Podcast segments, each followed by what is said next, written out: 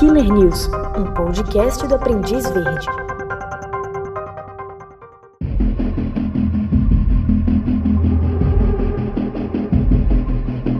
O francês Jonathan Coulon tinha apenas 10 anos quando desapareceu misteriosamente de uma colônia de férias em 7 de abril de 2004.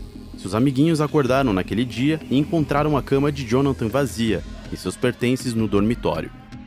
Seis semanas depois, seu corpo foi encontrado a mais de 20 quilômetros de distância dentro de uma lagoa, perto da cidade medieval de Guérande, oeste da França. Apesar de uma grande caçada das autoridades francesas, o assassino de Jonathan nunca foi identificado.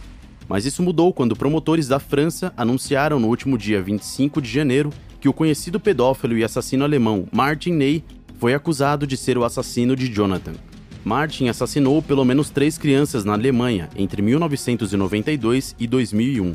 Apelidado de O Homem Mascarado pela mídia do país, por usar uma jaqueta e capuz durante os seus ataques, Martin usava de seu trabalho como educador para sequestrar meninos e os matar.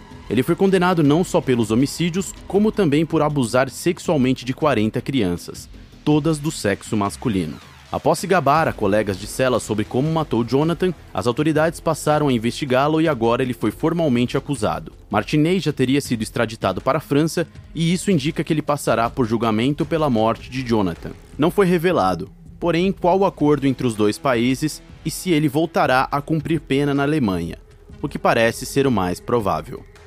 Eu sou Fábio Pereira para o OV Killer News.